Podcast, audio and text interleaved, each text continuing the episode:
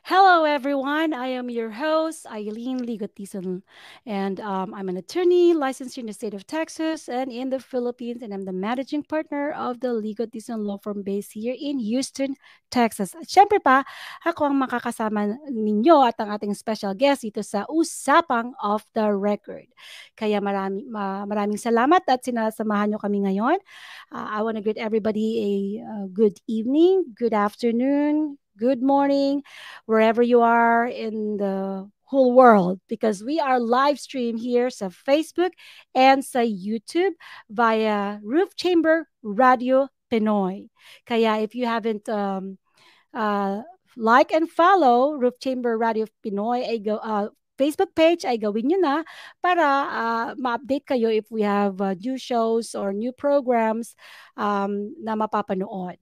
And of course, sa uh, YouTube naman ay i-follow na at mag-subscribe na sa Roof Chamber Radio Pinoy YouTube channel. Yan, para updated kayo.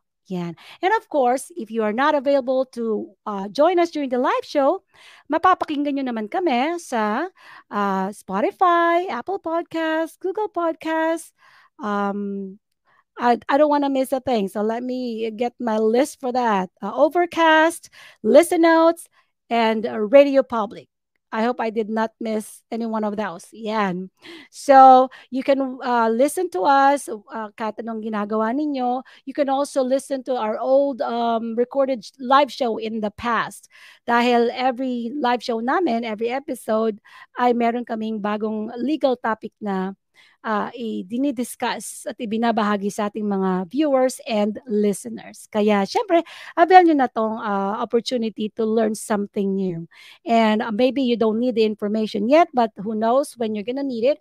And also, if uh, some friends or family members might need that legal knowledge, then you may be able to help. And uh, para malaman nyo rin kung anong gagawin just in case you are facing that kind of situation, depending nga sa uh, mga pangyayari. Yan.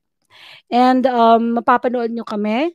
Ang roof uh, ang ang uh, usapang of the record ay mapapanood sa Roof Chamber uh, Radio Pinoy every Friday dito sa US 9 p.m. Central Time. So kung nasa East Coast kayo, ay uh, that will be 10 p.m. na. But if you are on the Pacific side, two hours uh, ano kayo behind, then that will be uh, 7 p.m. And if you're in the Philippines, uh, mapapanood nyo ang uh, live show namin at uh, uh, Saturday na yon 10 a.m. Okay, and if you are in this Australia area, then that would be around 1, 1, uh, so uh, 10, 11, 12, 1 to 2 p.m nasa Australia. Ayan. At kung kasama namin kayo dito sa live show, uh, mag-comment kayo, mag-shoutout kayo sa mga kaibigan ninyo, family ninyo, uh, or may katanungan kayo, just mag-post lang kayo dyan because we are going to read them uh, during the show and we will try to address questions that you have as long as we have time to do that. So, magparamdam na if you are here with us during the live show. At syempre, makakasama natin ngayon ang ating ang ang aking uh, kaibigan, special guest natin for tonight sa kwentuhan natin. Uh, ang ating topic ngayon ay basics of estate planning. Now, when we say estate planning, uh, pakatandaan lang na ano yan, uh, govern yan ng uh, estate uh, ng, ng state law dito sa US. And of course, if you're in the Philippines, the Philippine law. So may mga pagkakaiba ang mga requirements uh, ng mga batas sa bawat uh, state. Pwede magkapareho, pwedeng magkaiba. So it's very important that uh, you uh, consult with an attorney licensed to practice in the state where you are or in a jurisdiction where, are, where you are located uh, kung sa Philippines man yan o sa ibang state. Now, my I'm licensed in the state of Texas, so I our topic for tonight or for today uh, is basically uh, state planning here in the state of Texas. But we're just gonna go over the the basic, uh, uh, you know, estate planning um, discussion. So it might also apply kung nasaan man kayo. Ayan, at if you have any specific question later on, like I said, uh, if you're in a different jurisdiction, make sure that you um, uh, ask for advice sa attorney kung sino man yan na kakilala ninyo whoever you can reach attorney uh, practicing in the state where you are located. Ngayon, and um, para simulan natin ang ating usapan dahil ngayon mga sasagutin natin yung mga katanungan katulad ng uh, if you need to have a last will and testament, importante ba yan? Uh, how are you preparing for your future incapacity? Uh, let's say, for example, you're still alive and something happened to you and you can't make decision for yourself. What's going to happen? Who's going to make a decision for you? And what if you have minor children and um, you're a single parent? What's going to happen to your children just in case something happened to you? Are you prepared for that? When is the right time? Ito ba ay kailangan ngayon na o pwedeng gawin nyo later on? So sasagutin natin yung mga katanungan na yan habang nakikipagkwentuhan tayo sa ating special guest. At syempre, let me introduce to you our special guest. Um, siya ay isang practicing physical therapist at uh, she graduated from UP College of Allied Medical Professions. Uh, she worked at Medical Center Manila for two years, after which she migrated to the United States, where she worked all over Texas, and finally, she settled here in Houston. She had been a chairman of the Filipino American Council of Texas. She's very active in the Filipino community. And doon ko nga rin siya nakilala. Yan, sa Filipino community um, events dito sa Houston. At sa kasalukuyan, siya ang president of the University of the Philippines Alumni Association. At magkasama kami sa UPAAH. Yan. And other than that, uh, she is also a board, of, board member of uh, Philippine Kalayaan Houston, which is an organization organized specifically to uh, plan uh, how we celebrate the Philippine Independence Day here in the uh, here in Houston. This is, of course, a project in uh, partnership with the Philippine Consulate here in uh, Houston. Now, our special guest, uh, ay ano, magaling magsayaw. Yeah, she she loves going to Zumba and new jump classes. So, um, at sabi ko nga, sana minsan ay makasama ko siya, no, na mag-Zumba kasi ako hindi ako nag-Zumba, nakikigaya-gaya lang ako. Um, and of course, uh, apart from, you know, yung busy life niya dito sa community at yung kanyang interest, yung, yung love niya sa dancing, ay syempre love na love din niya makipag-video chat sa kanyang granddaughter. Yes, meron na siyang apo, pero she will not look like a grandma, you know, here in the United States. Alam niyo naman dito, um, uh, it's uh, it's very interesting here kasi magugulat ka na lang ano. Uh, pero siya, you know, mapapatunayan ko yan pag na, pinakilala ko na siya sa inyo mamaya. And um, ang kanyang granddaughter at ang kanyang daughter ay nasa Germany ngayon. Kaya, please join me in welcoming our very special guest for today, Miss Ruth Adzuara. Hi, good evening. You are very kind. I'm very kind. Thank you. Yes. Thank you for inviting me. Uh, yes, of course naman, masaya ako makasama ka dito sa Usapang Off the Record. Ano, yung title natin is Off the Record. So ano man pag-usapan natin dito, syempre off the record yan. So, um, hindi tayo Kasi, marites. Ano, like your viewers, madami din ako questions about estate plan. Oo, alam ko yan. Marami kang itatanong kasi ako din may tatanong ako sa'yo. Pero bago tayo mapunta sa seryosong usapan natin ngayon, alam niyo ba na si Ruth ay taga Bicol? Tama ba ako, Ruth? yep. Oh, yes. So, Bicolana. parang ano, Bicol, pure ka ba? Both, ano, doon ka ba pinanganak uh, sa Bicol? Yeah. Yes. Ah, oh, that's good. Ako half lang kasi my mom is from Bicol. Yeah. So, marunong pa ako um, mag-Bicol. Oh, sige, bumati ka nga kasi hindi marunong. Maray na banggit. Ayan. Kasi may mga nanonood sa atin na nasa Bicol, Sorsogon, yan. Yeah. Um, mga Bicolana. So, anong favorite mong ano, food sa Bicol? of course, laing. Laing. Ako din, laing. So, marunong ka magluto? Hindi. ako din, taga-kain lang ako. taga-kain lang. Yeah. Bicol Express din, masarap. Oh. Tapos, I think lahat ng ginataan eh, lahat ginagataan doon. So, natutuwa ko kasi, pag nagbabakasyon ako sa Bicol, yung lolo ko, nagluluto yan ng ano, hindi lang isang potahe. Palagi ang may ginataan na umaapaw sa gata. Yung talagang yeah. hindi tinitipid ang gata. Talagang yung maramihang gata. Yung adobo yata namin may gata. Oo, yung dinuguan may gata. Doon ko natutunan ang dinuguan na may gata at Ah, masarap. dinuguan pala, dinuguan at Oo, adobo. Ay, hindi ko alam sa adobo, hindi ko pa No, nasubukan no, yun. dinuguan nga. That's, ano, Yes, yes, yung alam may, ko ano, yun. cute Masarap gata. yun. Oo, very creamy yun. Tapos yung koho, ano yung, ay, ano yung, yung, ah, kohol. Snail, sasabihin ko sana, hindi si, kohol. Kuhol. Oo, ano, hindi ko alam anong tawag. Basta kohol, alam nyo na yon kung ano yung kohol, Mhm, di ba? Masarap din yun. Yeah. Yan.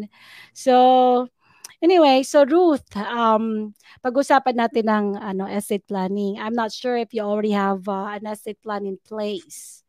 Pero, No, wala pa? Mm-mm. Bakit ba importante ang estate plan? Do I Well, really ka- need to have one? Kasi if I do not have a big estate, Mhm. Do I really need to have one? That's a very good question, Ruth.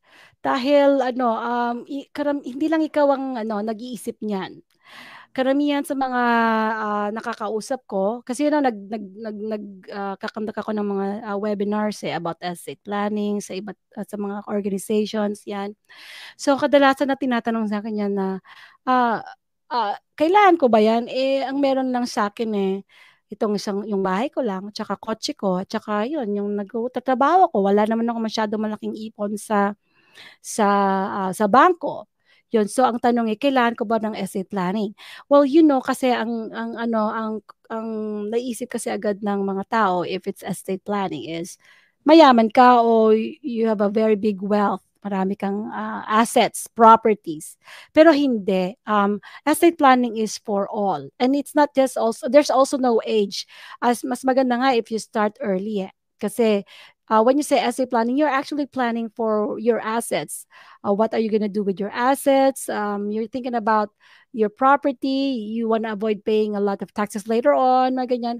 O kaya naman, uh, not, not, not, not only taxes, pwede ring nagpre-prepare ka rin for your future incapacity. You know, who knows? Do we know the future? Natin alam. Diba? Nag, like here in, in Texas, uh, we always drive. Like every day we drive, you know. So every day you're at risk there on the road. What if something happened to you?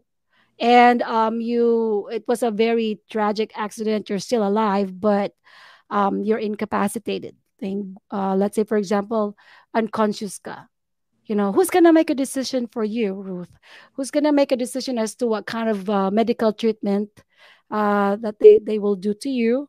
Or um, sin, kung let's say for example meron kang bahay kotse mayroon kang sino mag-aasikaso ng mga properties mo kung hindi hindi hindi mo kaya?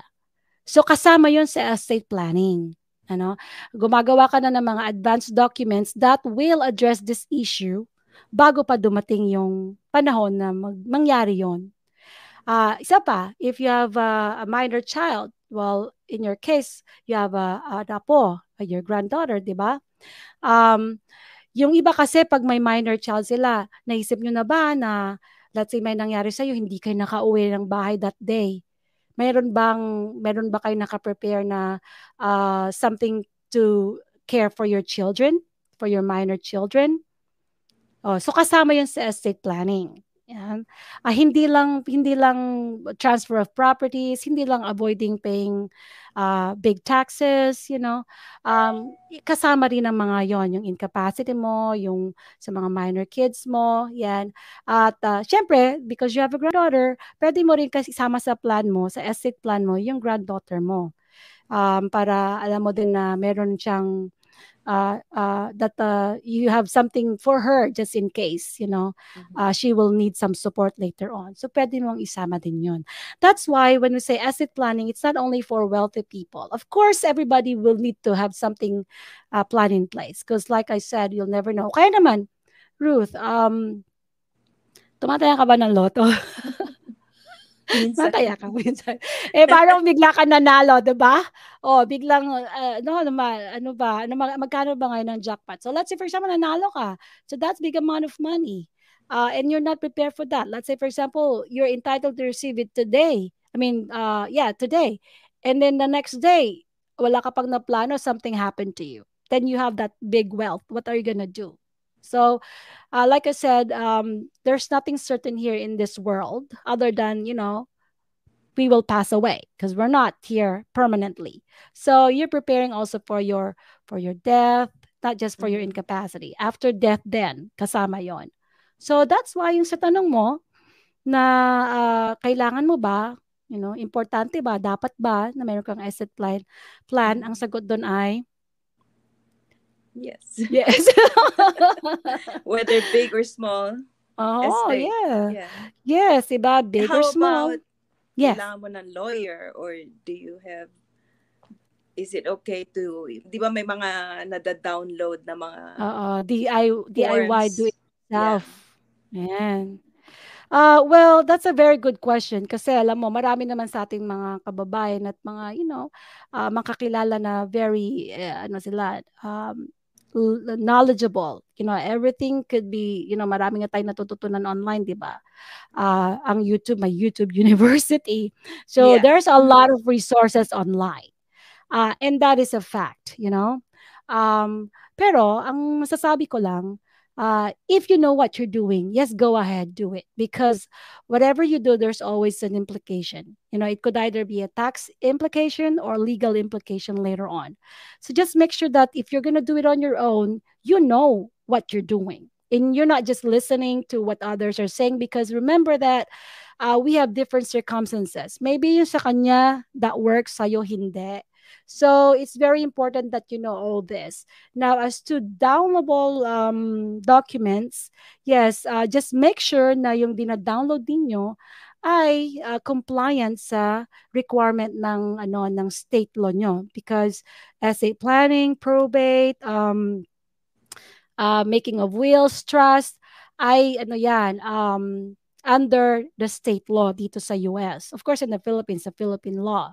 So, um, so kung ang na-download ninyo ay maling form, it might not be compliant with the requirements of your state, then mapapawalang visa yan. So, gumastos ka, ah, tapos ah, akala mo secured ka na, yung pala hindi. Pagdating ng oras, magulo yung settlement ng estate mo. So yun ang masasabi ko. Kaya I always advise people who are asking me, do I need a lawyer? Um, uh, you can do it on, uh, by yourself, but you know what I'm saying is that if you are not sure of what you're doing, you have to be prepared for the you know uh, uh, consequences. Kasi may consequence kasi magkamali ka lang. Like for example, sa paggawa ng will, you know, um, if you're gonna make your own will, if you're here in Texas, you need to have uh, example lang because uh, uh, topic for about the will is a whole topic yet So, kailangan mo ng ano, uh, dalawang witnesses. Yan. Uh, who, you know, must be 14 years old and above. Ngayon, sa ibang state, pwede ang, uh, ang nire-require nila, tatlo. Pwedeng dalawa rin, tatlo. So, may mga pagkakaiba. You, you need to know that. Kasi katulad nga nung ano, Ruth kwento ko lang. So merong ano nag-consult sa akin na my will, so ipo-probate yung will. When I saw the will, sabi ko, "Oh, I'm sorry, I cannot probate this in court." You know why? Why? Walang witnesses. Oh. You know, that cannot be probated. Kasi ma ano yun eh, it's not non-compliant. So, what can I say, di ba? I'm sorry, I cannot probate this because it's non-compliant. Uh, mapapa, uh, it, you know, it will be, uh, it will not be um, admitted for probate kasi it didn't comply with the requirements of the state law. So, it's Texas, how many witnesses do you do we need? two. Yeah, katulad na bagay ko kanina, no? At least two witnesses uh, na 14 years old and above. So kung 14 years old na pwede na mag-witness yan. Pero syempre, be careful din kayo sa pag ano pag mga pag signing because um there's also requirement as to when you're signing it, you know? Like for example, yung did they did the witness actually uh, uh, uh, saw the testator sign the uh, will. And when I say testator, ito yung, ikaw yon Pag gumawa ka ng will mo, ikaw ay testator. Well, testator if it's a male, testatrix if it's a female. You know, so may mga ganon. So may mga requirements. So it's always better to to consult um, the uh, an attorney who is licensed to do uh, to to to who is practicing this kind of profession and licensed to do to to practice this kind of law in your state yon para hindi kayo mag kasi uh, uh, it's very costly if you make a mistake. Uh, Yeah. Tsaka syempre pa magulo yung imagine mo na lang na your your your family is already grieving for the for the loss of a loved one and then they have to deal with the legal, uh, you know, legal uh, conflict uh, or legality aspect ng prob- probating the will and distribution of uh, estate. So, yon. Kaya, yeah, that's good question, Ruth. Um, uh, importante na meron ka. you know. Ayan, Ruth, batiin ko lang itong ating, uh, uh, no, unang nagpaparamdam, si uh, Kuya Yo, si Joe, well, Kuya Yo ang tawag Hello, si Johan. from Las Hello from Las Vegas. Yes.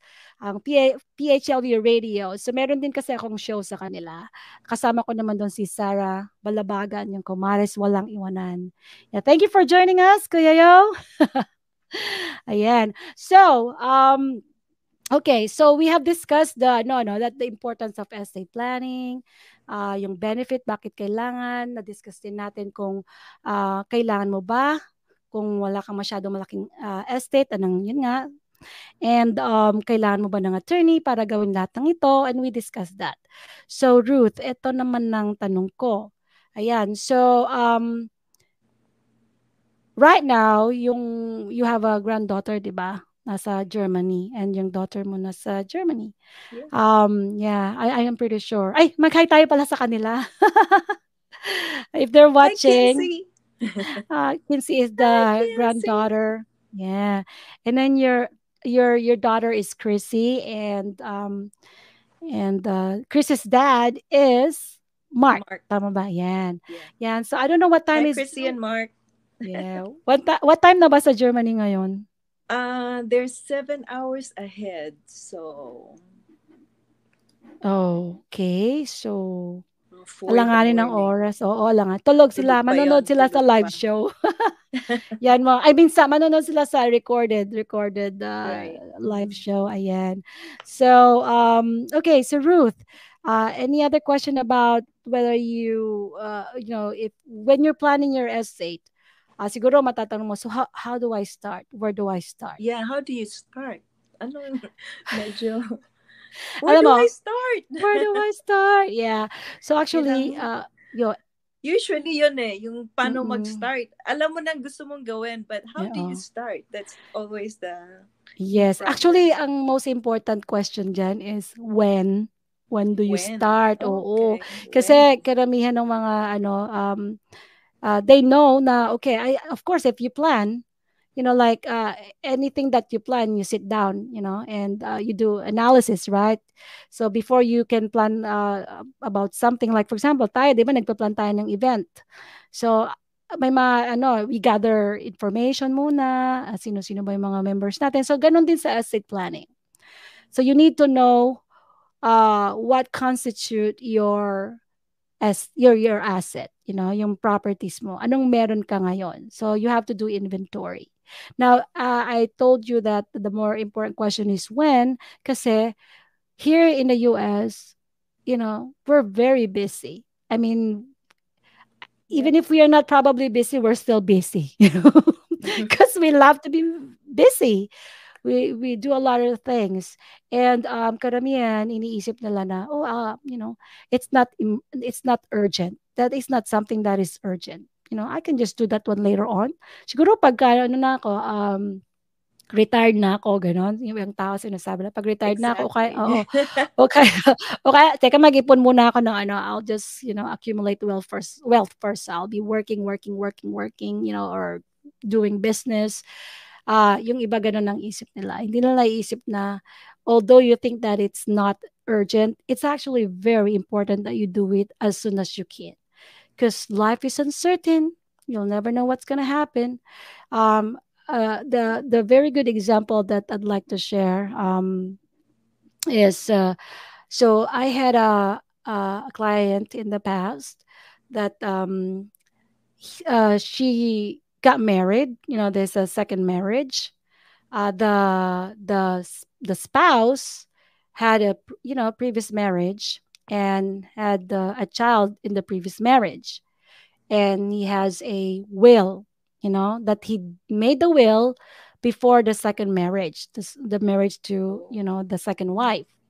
Ngayon, um, syempre meron na siyang will, na ang kanyang status sa buhay, hindi niya pa pinapalitan. And he was thinking na, oh, later on na lang, later on na lang. Mhm. So, uh, what happened was, um, three days uh, prior to their appointment with the uh, with the attorney to to, to uh, redraft or not redraft, but amend either amend the, the, the will or create a new one, revoke the old one and make a new one kasi nga nabago na yung circumstances Mhm. niya. Three days before that, the spouse didn't wake up. Ooh. Just nothing. Wala. Uh, very healthy person. Walang sakit. Uh, there, there was no, no, no, you know, hint na mangyayari sa kanya na the next day hindi na siya gigising. And that was a very, very um, complicated settlement of estate. And I'm very sad para sa second wife because she almost didn't get anything. You know, kasi meron she siyang, almost? She's, she almost didn't get anything because um, the, the, the will of the husband was the will uh, executed before the marriage, the, Yeah. their marriage. So Yeah. at that time when he created the will, the second wife was not yet existing. So she has not she has nothing under the will. She will get nothing ano, under the will. So ang nandun sa will is it's gonna go to the the of course yung previous wife niya Mhm. and then yung kanyang daughter, nag-iisang daughter niya na adult naman na. So sa kanila mapunta lahat yun. Of course, because of the divorce, yung wife was ano um uh, na-revoke yung kanyang uh, you know um, right to receive uh, under the will kasi nga nag-divorce sila. So uh, ang naiwan na lang yung yung child niya from the previous marriage. So walang mapunta doon sa uh, doon sa uh, new yung current wife niya.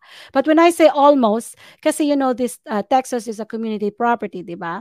Whatever you uh, uh, uh, purchase, acquire during the marriage, you have an undivided uh, no interest, um, half interest doon sa mag uh, sa husband and half interest doon sa sa sa wife.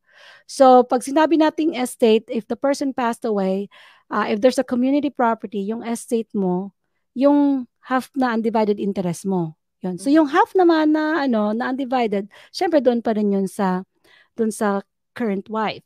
So pero yung galing talaga doon sa husband, wala siyang ano because you know, Wow. because there was a will. Yeah. And the will disposed whatever you have at the time of your death. So yun ang nangyari. Kaya uh, when you say it's not urgent, when you say, oh, I'm just gonna do that later, um, think again because uh, you'll never know what's gonna happen. Right. So better have one. Okay, Ruth. Yeah. okay, so yeah, It's I know you have. Yeah. Oh, you know, you don't want to be in a complicated situation. Yeah. It's complicated, masakit sa ulo, and magastos pa. Yung stress level mo madami. So, ayaw mo ng stress. Who who Good wants for the stress, no? lawyer. I'm just Oh, kidding. mm, yeah, but you know, no, really, uh, honestly, Yeah. kasi may mga cases na tumatagal ng years and years. So just imagine the attorney's fees that you're gonna be paying your I attorney. know. Diba? So, iwasan nyo yung maggagastos. You have to be prepared. Ngayon, I know you have a lot more questions that, you know, we will talk about that. We're just gonna uh, pause for a short break. So, stick around. Hello to everyone from Roof Chamber Radio. I'm encouraging all of you to stay here, stay in this chamber. If you want to be inspired, you want to be encouraged, this is where it's at. And we're all going to need this, especially, you know, in this new year that we're in. We don't know what's up for tomorrow, we don't know what's going to happen next week or next month. But I believe that when you gather with people who believe in the power the faithfulness and the goodness of the Lord Jesus Christ. There is power in that in itself. So stay here. Stay in the roof chamber radio. Be inspired, be encouraged. And let's all go through life not on our own and more than just with each other, but let's speak the faith, let's share the faith, let's live by faith, and let's walk by faith. God bless you all, everyone from Roof Chamber Radio. And we're back and we still have Miss Ruth Adsuara here sa Usapang of the Record. Ayan. Um, mayroon tayong katanungan dito sa ating comment, uh, isa sa mga kasama natin ngayon na nanonood dito sa roof, uh, sa, sa Usapang of the Record. Yan si Shell, Shell the Seco. Ang kanyang katanungan ay, yeah, sabi niya, is it true that having a trust is better than having a will because it's costly to pro- probate a will and there is no probate uh, in trust? Very, very interesting question. Tanong mo rin ba yan, Ruth? Yeah. Oh, very interesting We, uh, which one is better to have a Mhm. will or a trust? Yeah, very good question. At uh, ah, si, ang masasagot ko dyan eh, well, it depends. You know, ating mga sagot. Kasi you need to know muna, uh, una, what is the purpose? Why, what is the purpose uh, why you want to have a trust? Or what is the purpose why you are not wanting to have a will?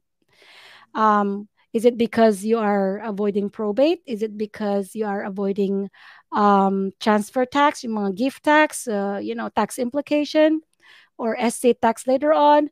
Uh, so, and and and another question is, where are your properties? Where are your assets located? You know, so marami tayong mga uh, tinatanong kapag uh, may nag inquire nga sa nagko-consult sa atin na ganyan, kailangan ko ba ng trust attorney or or will or pwede bang trust na lang wag ng will kasi I don't want probate. Kasi ng iba naman ang main reason lang nila is I just want to avoid probate kasi magastos daw mahal. Well, I'm telling you what. Um depende sa situation mo. Kasi when we say trust, Can I ask you something? yes, yes, go ahead. So, uh, can you differentiate what is will, what is trust? Yeah. Ang yeah, okay. So will is a legal document that you prepare, you know, um, uh, that will address how your as your assets that later on you will call it estate pag namatay ng tao will be distributed to your eh, uh, to your beneficiaries, you know. Um, let's say for example you, you you have children you want equal distribution or if you have specific properties in you know in uh, different places you want this house to go to your uh, first child, you want this car to go to your second child. So all that yung mga wishes mo, how your uh, estate will be distributed to your beneficiaries, doon mo yan lalagay sa will. So will becomes effect uh, effective yung tra- transfer ng properties mo upon death. So habang buhay ka, the will, kung ano man yung nilagay mo sa will, that's not gonna be, uh, eh, there's no effect yet. Mhm. Now, and will is, you know, have to be probated. When you say probated, you have to prove that the will, uh, you know, comply with the requirements of the law para um, may distribute yung property according to what is in the will. Now, when you say trust, it's another, ano yan, uh, uh, it's, it, trust is creating a, uh, uh, a, like a, a different person, you know? It's, uh, let's say for example, ako, gagawa ko ng trust, yung trust ko ay a, a new entity, a different uh, entity. Para imaginein mo na parang nag-create ako ng isang tao, you know? Um, ngayon, yung tao na yon, makikreate mo yan as a tao, pero hanggat hindi mo fina-fund, uh, you don't fund it, then it, you know, it has no purpose. Uh, hindi, hindi, hindi siya mabibigyan ng legal effect. So in order for the trust to have some legal effect, you have to fund it. So ibig sabihin, yung mga properties ko, ita-transfer ko doon sa trust. Hindi automatic na because I created the trust, eh yung properties ko ay mata-transfer na sa trust. It's like a, a separate person na binibigay ko sa kanya, oh ito yung lupa ko, ito yung uh, car ko, ito yung um, uh, savings ko, ganyan. So you have to do it. There's a transfer of title and ownership. If you don't do that, walang silbi yung trust mo. So that's the difference. Ngayon, um, yung iba kasi sabi na, ay, trust na lang ako because I don't want it probated. Uh, how is that uh, gonna happen? Because sa trust mo, sa document mo, sa trust agreement mo, you can already designate there how your uh, assets or properties will be uh, distributed to your beneficiaries. So kasi sa trust, meron kang trustor, which is, uh, yun yung tao na gumawa ng trust. So kung ikaw yon then you are the trustor. Ngayon, mag, uh, kailan meron kang trustee? Ang trustee ay yung magmamanage ng uh, trust mo, yung properties ng trust mo. Kasi remember, this is an imaginary entity. So pag nilagay mo doon yung bahay mo, sino magmamanage ng bahay doon? So you have to appoint a trustee. Yung trustee ang magmamanage noon. Ngayon, at ang importante din na, par, na meron ka dapat doon sa trust agreement mo is yung beneficiary. Kasi anong mangyayari pag namatay ka, anong mangyayari doon sa mga, uh, yung trustor, anong mangyayari doon sa mga properties mo doon na nasa uh, trust mo, mapupunta yun doon sa beneficiary mo. Kaya kailan may beneficiary ka. Kaya na-avoid ang probate kasi hindi na kailangan dalhin sa court yung trust document to prove it. You know, the trustee can already distribute it according to what is in the uh, trust agreement. Okay? So yun, kaya na-avoid ang probate. Now, uh, hindi rin naman laging totoo na mas matipid ang ang, ang trust kaysa sa pro, sa will kasi nga magagastos ang probate, ang sinasabi na. It's not mm. always true. Okay? Trust could also be very expensive because of the transfer. Because you have to physically transfer, legally trans- transfer the property to another person, which is the trust. So you have to have a document transferring that property, and that's you know you you'll incur some cost there. You know, let's say for example, yung car mo ngayon, lalagay mo sa trust, you have to transfer the title your your yung bahay mo, yung lupa mo, you have to transfer the titles. You have to have deed of transfer, deed of conveyance. So may merong ano expenses yan. And of course, if you don't know how to uh, create all this document, you will uh, and and of course, I I will also advise you to always uh, uh, uh seek advice from uh, an attorney who uh, practice this kind of uh, uh, law para masigurado na tama yung transfer. Okay? Uh, ngayon, what if hindi mo pa nata-transfer lahat doon sa trust mo, eh, namatay na yung tao. Hindi pa nata-transfer lahat doon. So, meron pa rin siyang property na wala sa trust. So, ano mangyayari doon sa property niya? Eh, po-probate mo pa rin yun. Pero dahil walang will, po, dadaan ka doon sa, ano, sa intestate uh, succession. Uh, uh, probate ng, uh, ng estate kung saan walang will. At yun ay magastos. Kasi hahanapin mo lahat ng mga ano you have to you have to declare the heir who are the heirs and then you have to uh, uh, ask the court to appoint administrator. So marami yon so nagdodoble yung gastos mo if you didn't take care of it properly. So ngayon kung hindi na masyado yung marami yung mga uh, properties mo hindi masyadong complicated yung mga uh, uh, assets mo then you might just want, uh, need a will. A simple transfer. Now uh, eh paano ipoprobate yun not all, like I said, not all probate could be expensive. If it's a simple transfer and you have a small est, uh, estate, there are simple probate na hindi na kailangan ng hearing sa court, you know. It could be just an affidavit or a monument of title. So may mga ganun tayong mga uh, simple probate. You know, nagiging complicated lang at costly ang probate kapag ka complicated yung documents mo, may mga real contest, may mga heirs na nag-aaway-away, you know, yun, nagiging mahaba, naging complicated. Pero if you did it the right way, you can avoid costly probate. Yun ang sinasabi ko, sabi, trust ba o probate? I mean, trust ba or will, you know? So, kaya ang sagot ko doon ay, Depende. It depends. yeah, it depends. Kaya kailangan talaga, you have to ano, uh, consult. Uh, kasi para malaman kung, malaman yung, yung ano bang kailangan yung gawin at this point in time. Do, do you need the trust? Do you need the probate? Uh, do, you need, do you need the will? Now, um, pag sinabi mo pang trust, there, you know, trust is not just one type of trust. There's revocable, irrevocable, irrevocable trust. So, uh, depende na naman yon. So, there's more to that uh, you need to, to to to know more about it before you make a decision whether you're gonna you know create a trust for your uh, for yourself yan so there is a question here by Rusty. So, tingnan natin na baka tanong mo rin ito, Ruth. So, sabi ni Rusty, Hi, Rusty Lopez. His question is, what is the best estate planning for a high net worth family? With multiple businesses, and the family wanted to limit the transfer of the wealth to their immediate family only, using a will, trust, or having a family limited partnership. Aba, meron na tayong business ano dito ha, uh, part of it. Complicated Now, na yan. Yeah, oo. Actually, um, I need to know a lot more information, you know. Uh, I'm not sure if I, you know, I can get that information right now, but um, this is what I can say. Uh, kasi may mga merap, may mga ano tayo, 'di ba, yung mga wealthy family na they just want to keep their their wealth within the family, ba? And um they want to protect their assets of course. Who doesn't want that? Pinaghirapan mo 'yun eh. Uh, they want to protect it from creditors, um, uh, from uh, uh, taxes, paying a lot of taxes, yung mga ganyan. So there's a lot of factors to consider here. Now, uh, it depends on the ano sa sa dun sa family kung ano ang gusto talaga nilang mangyari.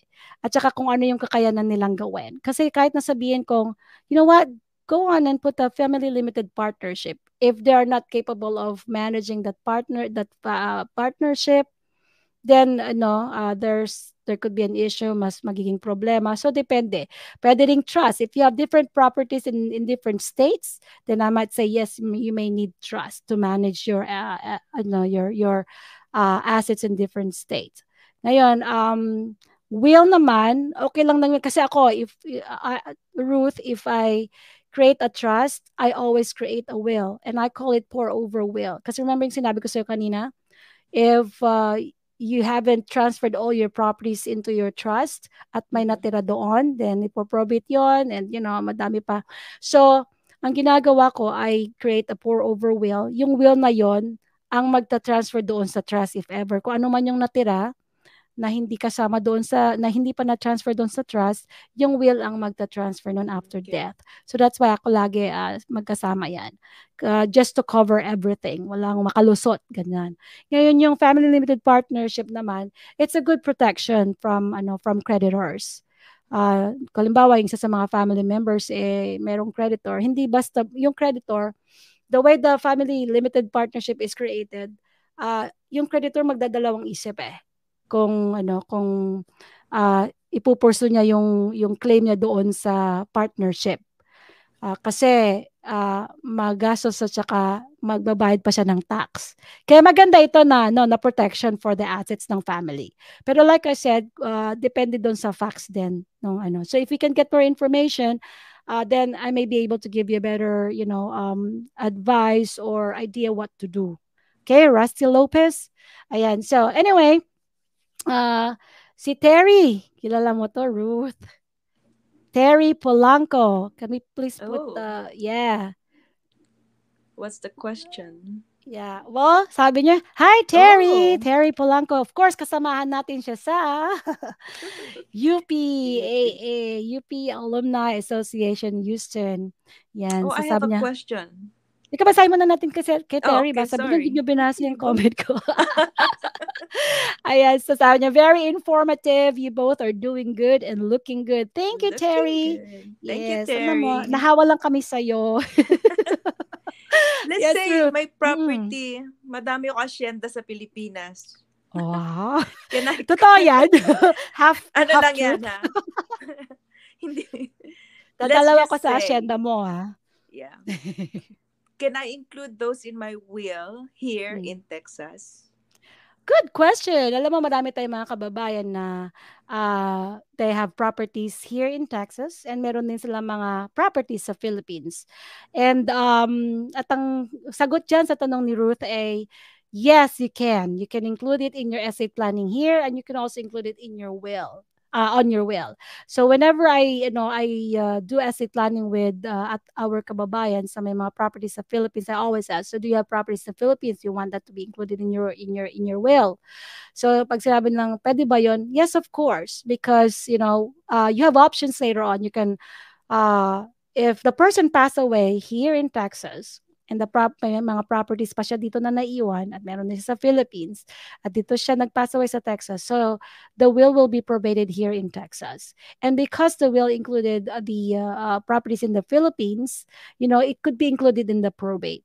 Ngayon, uh, ang tanong dun is, so magpo-probate na naman ba pagdating sa Philippines? Not necessarily because the probate uh, the probate process here, the uh, uh, the order of of ano um probating the will here uh, could be recognized in the Philippines, but you still have to do something in the Philippines, but not necessarily full probate uh, proceeding again. So that's why, um, yeah, I asked them, do you want that to do you want to do that? Eh, siyempre, mas simplified pa. Siyempre, attorney, alam mag-probate na naman doon na nandito naman yung ano ko, yung executor ko. When I say executor, yun yung tao na dinasignate mo doon sa will mo na siyang magmamanage ng ano ng property ng estate mo pag namatay ka, siya yung uh, siya yung uh, mag uh, magdi-distribute magdi-distribute later on ng mga uh, yung mga uh, mga properties or uh, assets or estate uh, na naiwan pa doon sa ano mo sa estate mo doon sa mga beneficiaries mo. Yun ang ano executor. So at least hindi na pupunta ng Philippines uh, na mag mag magpo-probate ulit. So you you save some time and you know cost as well uh, so yes that's a very good question yan. So, isama mo na yung mga hacienda mo doon mm-hmm. sa sa Bicol. sa Bicol. yeah. Ayan. So, um, my question dito, si Rusty. Uh, bagong question niya ito, ano? Si Rusty Lopez. Ayan, my second question siya. Sabi niya, can you disinherit an heir like child or children? What is the Texas layer statute? The heir caused the death of the testator. Yeah, that's a very good point. Ito si Rusty, very, mukhang very knowledgeable siya, or at least meron siyang idea what's going on here in Texas. Um, of course, you can here in the state of Texas. It's not like in the Philippines. The Philippines, merong ano yan, eh, legitim. You know, yung legitim mga uh, compulsory heirs na hindi mo sila pwedeng ano, uh, i-disinherit. Dito, oo, dito pwede. Pwede yan. Hmm. Tapos, uh, the other thing is, let's say for example, um, uh, yung sinasabi ng Texas Layer Statute na yan, let's say for example, yung tatay no gumawa ng will. Nilagay niya doon sa will niya uh, yung anak niya pinamanahan niya. Let's say meron siyang dalawang anak, si son at saka si daughter, no. Um, so let's say nakalagay doon na hati sila, equal division of uh, estate later on, distribution ng estate sa kanila dalawa lang anak niya. Uh, pero dahil si ano si uh, son eh na anong tawag doon sa anong kanta ni yung anak na pariwara na wala ng landas na wala sa na, uh-huh. na wala sa landas you know Okay, so yeah, seriously, uh, and uh, that that child caused the death of the, the the father, you know, then he could be disinherited under this, I know statute. Mm. Kasi yung slayer, siya yung pumatay. He murdered his own dad, then you know, um, then he could be disinherited, disinherited under the will. So kahit na pinamanahan siya doon, he may not be able to get that if proven na, you know, he he he he was the one who killed caused the death of the testator, the father? So, good question. Pero like I said sa Philippines, there's legitim. So, it's a different situation in the Philippines kasi may compulsory heir doon. Kahit anong mangyari, ayan, sa kanila yon Hindi mo magagalaw.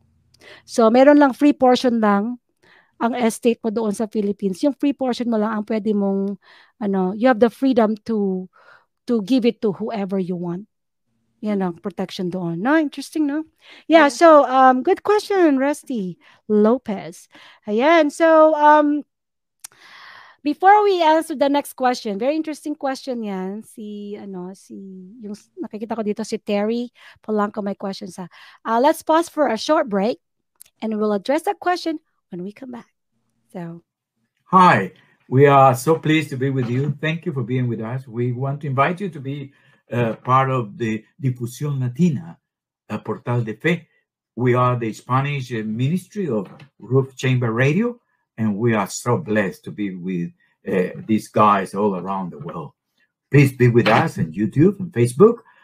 We would love very much to know how God is blessing you. And please come along and support us. God bless you and see you then. And we're back. Salamat at nandiyan pa rin kayo kasama namin. Kasama namin dito sa Usapang Off the Record. Ano, Ruth? Ano ba? Marami pa bang ano, naiisip? Yeah, dumadami, ano? Kaya lang, you know what? yeah. Kaya lang, you know, we have a very limited time. So let's try to answer this one before we, you know, go to the next part of our ano um topic for today. So si Terry, Terry, uh, her question is, what is the average cost You want to go ahead and read it, Ruth? Yeah, what is the average cost to have an uncomplicated will and trust drawn? Alam mo, pagka tinatanong ako ng uncomplicated will, what is complicated? what is uncomplicated? you know, sometimes it's not complicated right now. Um, then later on it becomes complicated. So yeah, anyway, pero sasagutin natin yung tanong mo. Um, Miss Terry Polanco. Siyempre tinanong mo yan eh. So anyway, average cost of an uncomplicated will. So sige, siguro uh, sabihin na natin yon uh, when we say uncomplicated, um, let's think about the, the situation yung uh, maybe just single marriage, you know, wala kang previous marriages. You know? Um, kumbaga hindi extended family.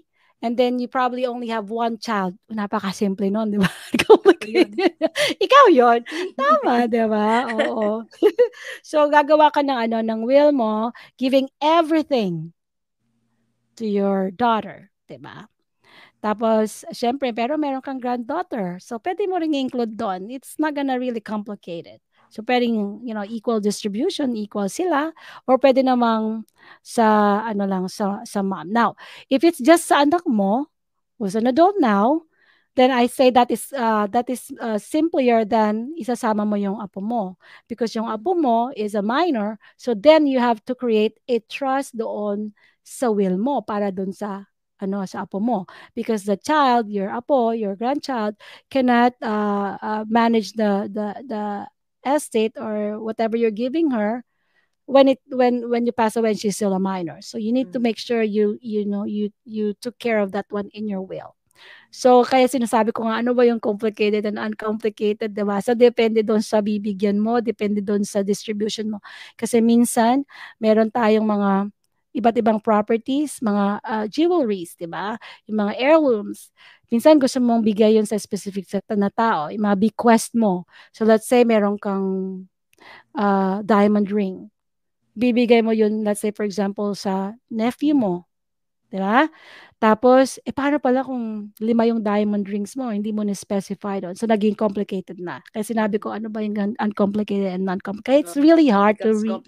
Oo, yeah. yeah. Mahirap din mag magsabi ng, ng cost because um, sometimes attorneys, we, uh, yung mga, ano, iba, iba-iba rin kasi ang mga attorneys eh. Minsan yung iba, meron silang flat rate, And then, kapag ka, uh, let's say flat rate for, uh, let's say, uh, eight pages na will, you know, yung walang, walang, doesn't have to set up a, uh, a testamentary trust doon sa will mo kasi walang minor, mga ganyan. Uh, they give you a flat rate. It depends on the per hour. Let's say, for example, gagawin nila yung will nila yon for about, uh, let's say, uh, three hours. Eh, ang charge ng attorney is 300 per hour. So then you have to multiply that. Now, isama mo doon, not just the, no, not just the pages of the will, but also yung time na gugugulin ng attorney to go back and forth with you, to meet with you. Kasi syempre, this is your wishes. So, uh, syempre, we have to make sure that it reflects her. So that's why when when I do uh, a nasi planning or a will, it's not just one meeting. Na, okay, bigay mo lang sa akin gusto mo, I'll draft it and that's it. You know? So, kaya it, uh, it depends. It depends dun sa gagawa ng will mo because attorneys are charging different uh, rates as well. Kaya it's not, you know, I couldn't, sorry, I couldn't give you ano, an mm-hmm. amount, but we can talk. Yeah, if you have any more question, of course, feel free. Um, you know, our website is on the screen. It's legaltisonlaw.com. If you have any question, you can go to our website, send send me a message there or schedule appointment. It's all in there. Um, and you can also get some information from the website. Um, Okay, uh, eh, ganun din sa trust ah, kasi yung trust ay uh, meron din tayong palitan ng ano yun mga uh, conversation, review of documents kasi ako if I if I'm gonna make you trust, I want to know exactly what properties are we dealing with. And I want to uh, and then check ko pa yan kung ano yung may title ba yan, kaninong title yan, where is it located, what is the value. So it takes time. And um and that's how uh, you know this are dealt with by different attorneys.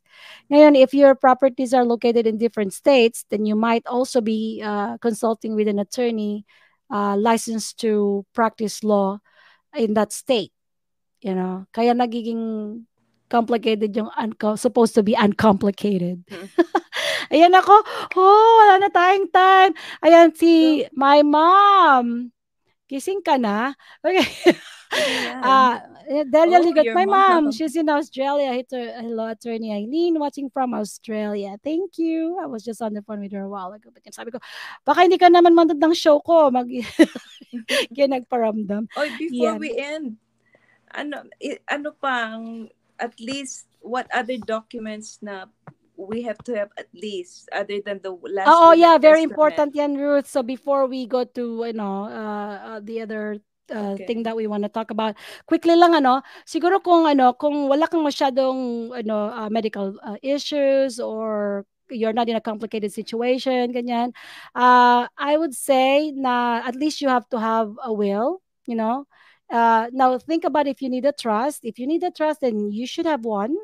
Uh, but uh, of course, the will will take care of your uh, um, a- estate after you know after death. But what if you're still alive and you become incapacitated? How do you prepare for that? So for me, what I always tell um, people was asking me, what do I need? Kailangan meron ka kahit man ng durable, uh, sta- uh, durable power of attorney and medical power of attorney. Kasi if in case you become incapacitated, you have somebody to make decisions for you. Um, for your for the management of your properties, yun yung durable power of attorney. For decisions regarding your medical treatment, anything that is related to your medical needs, then that'll be the medical power of attorney. Ngayon, uh, if you don't have that, uh, mas magastos kasi uh, people cannot just make decisions for you, especially if you're an adult. So they have to go through guardianship. So you you know the price of guardianship may not be uh, as simple as you may think, and of course you will spend money for that as well because there's a court hearing when it comes to guardianship. So you want to avoid that? Get a durable medical power, of, a durable uh, power of attorney and medical power of attorney. Kailangan rin ng directives, you know, just in case you uh, suffer an, an irreversible uh, disease, then at least you can already make decision for yourself whether to pull the plug or not para hindi na mahirapan ang mga mahal sa buhay na magdesisyon kung anong gagawin nila just in case mangyari sa iyon. So, and of course, um, uh, siguro yun lang muna, kailan mo ngayon yun. Napaka-importante meron ka nun because life is uncertain. You don't know what's gonna happen in the next few hours, next few minutes, next day. Katulad ka ng sabi ni Gary kanina, you don't know what's gonna happen the next day or next month. So you have to be prepared. Ayan, Ruth. So, um, bago tayo, ano, magpaalam because we only have three minutes left. Um, ano yung ano natin? Uh, we have we have programs, we have events that we would like to share with you, with our viewers and listeners. So let's show that on the screen. Yan. So, okay, this is our joint gala with uh, University of the Philippines Gamma Sigma Pi reunion. This will be October 22nd sa Sugarland Marriott Sugarland. Yes. So, And if you have any question, um, just go to the Facebook page of the University of the Philippines Alumni Association Houston chapter. Yeah. And then let's show the next one. This So one. this is our next fundraiser. Uh, it's a dance fundraiser. Uh, it's a tango series two. We had our first one last February. So Mhm. this will be August. It's our second tango fundraiser. Yeah, and it's very fun. So- Matuto kang ano. I, I, I enjoyed the last time, you know. Yeah. I enjoyed dancing, although I didn't have a Magaling ka partner. eh. Why? Pero yung tango, hindi ko alam. I never danced tango noon. eh, You know. So yeah, join us. This is, you don't have to have is, a partner. Just come. yes. If you don't have a partner and I don't have a partner, we may be the part, we may be So partners. it's fun. Ay, tayong dalawa root, diba? For our um community uh for disaster relief fund or Mm-mm. scholarship um Yeah, the funds that we're gonna raise. Yeah. That's right. The funds that we're gonna raise here, we use it for our projects, yung ating mga tinutulungan. projects natin. Yes.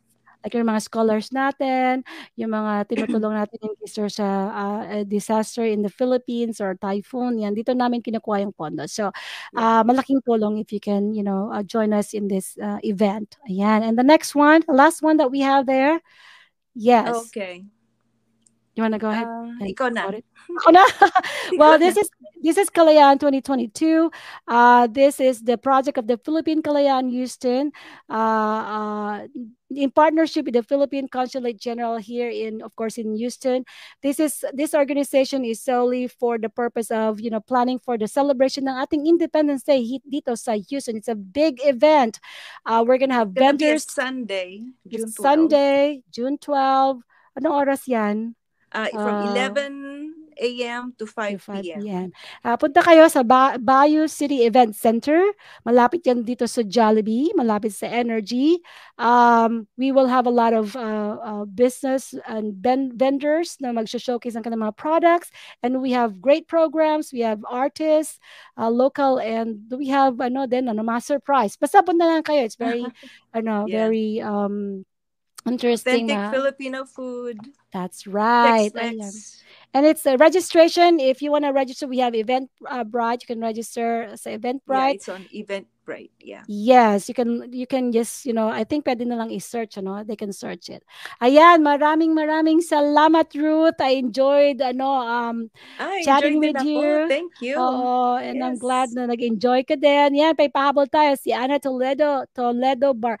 Alam mo, Hello. Sorry po ah, kasi minsan nami-mispronounce ko na yung ating apelyido. She's my tita, Ana Toledo Barbin. Kasi dito sa Barbin. US, Bar Barbin, yeah. Ah, Toledo kasi dito ang big kasi. So kailangan ko mag-adjust. So anyways, nasa ano siya, nasa Sorsogon. Sabi niya, hello, Attorney Eileen. Uh, watching you Hello, from the Bicolana. Philippines. Oo, of course. Ayan. Naku, maraming maraming salamat. At ah, sinamahan niyo kami. Wala na tayong oras. Nag-exceed na tayo ng ilang minuto. But uh, I'd like to say thank you sa lahat ng mga nanood at nakinig sa amin ngayon. Uh, if you uh, missed the live show, go to the uh, record, uh, you can watch the recorded live show sa YouTube and Facebook ng Roof Chamber Radio Pinoy. At gusto kong pasalamatan syempre pa si Fenji at si uh, Philip na ating mga technical support ngayon. Maraming maraming salamat. And if you have any question, again, kung meron kayong katanungan para sa akin, ligotisonlaw.com, puntahan nyo yan send me a message or schedule appointment. Maraming maraming salamat sa lahat-lahat and um, I truly enjoyed this ano. Maybe we can have another one in the Yeah. future, Ruth. Ah, nag-enjoy si Ruth. Thank you. ako. Yay. Anyway, Yeah, thank um, you, attorney. Yes, salamat din Ruth. Uh, happy weekend everyone.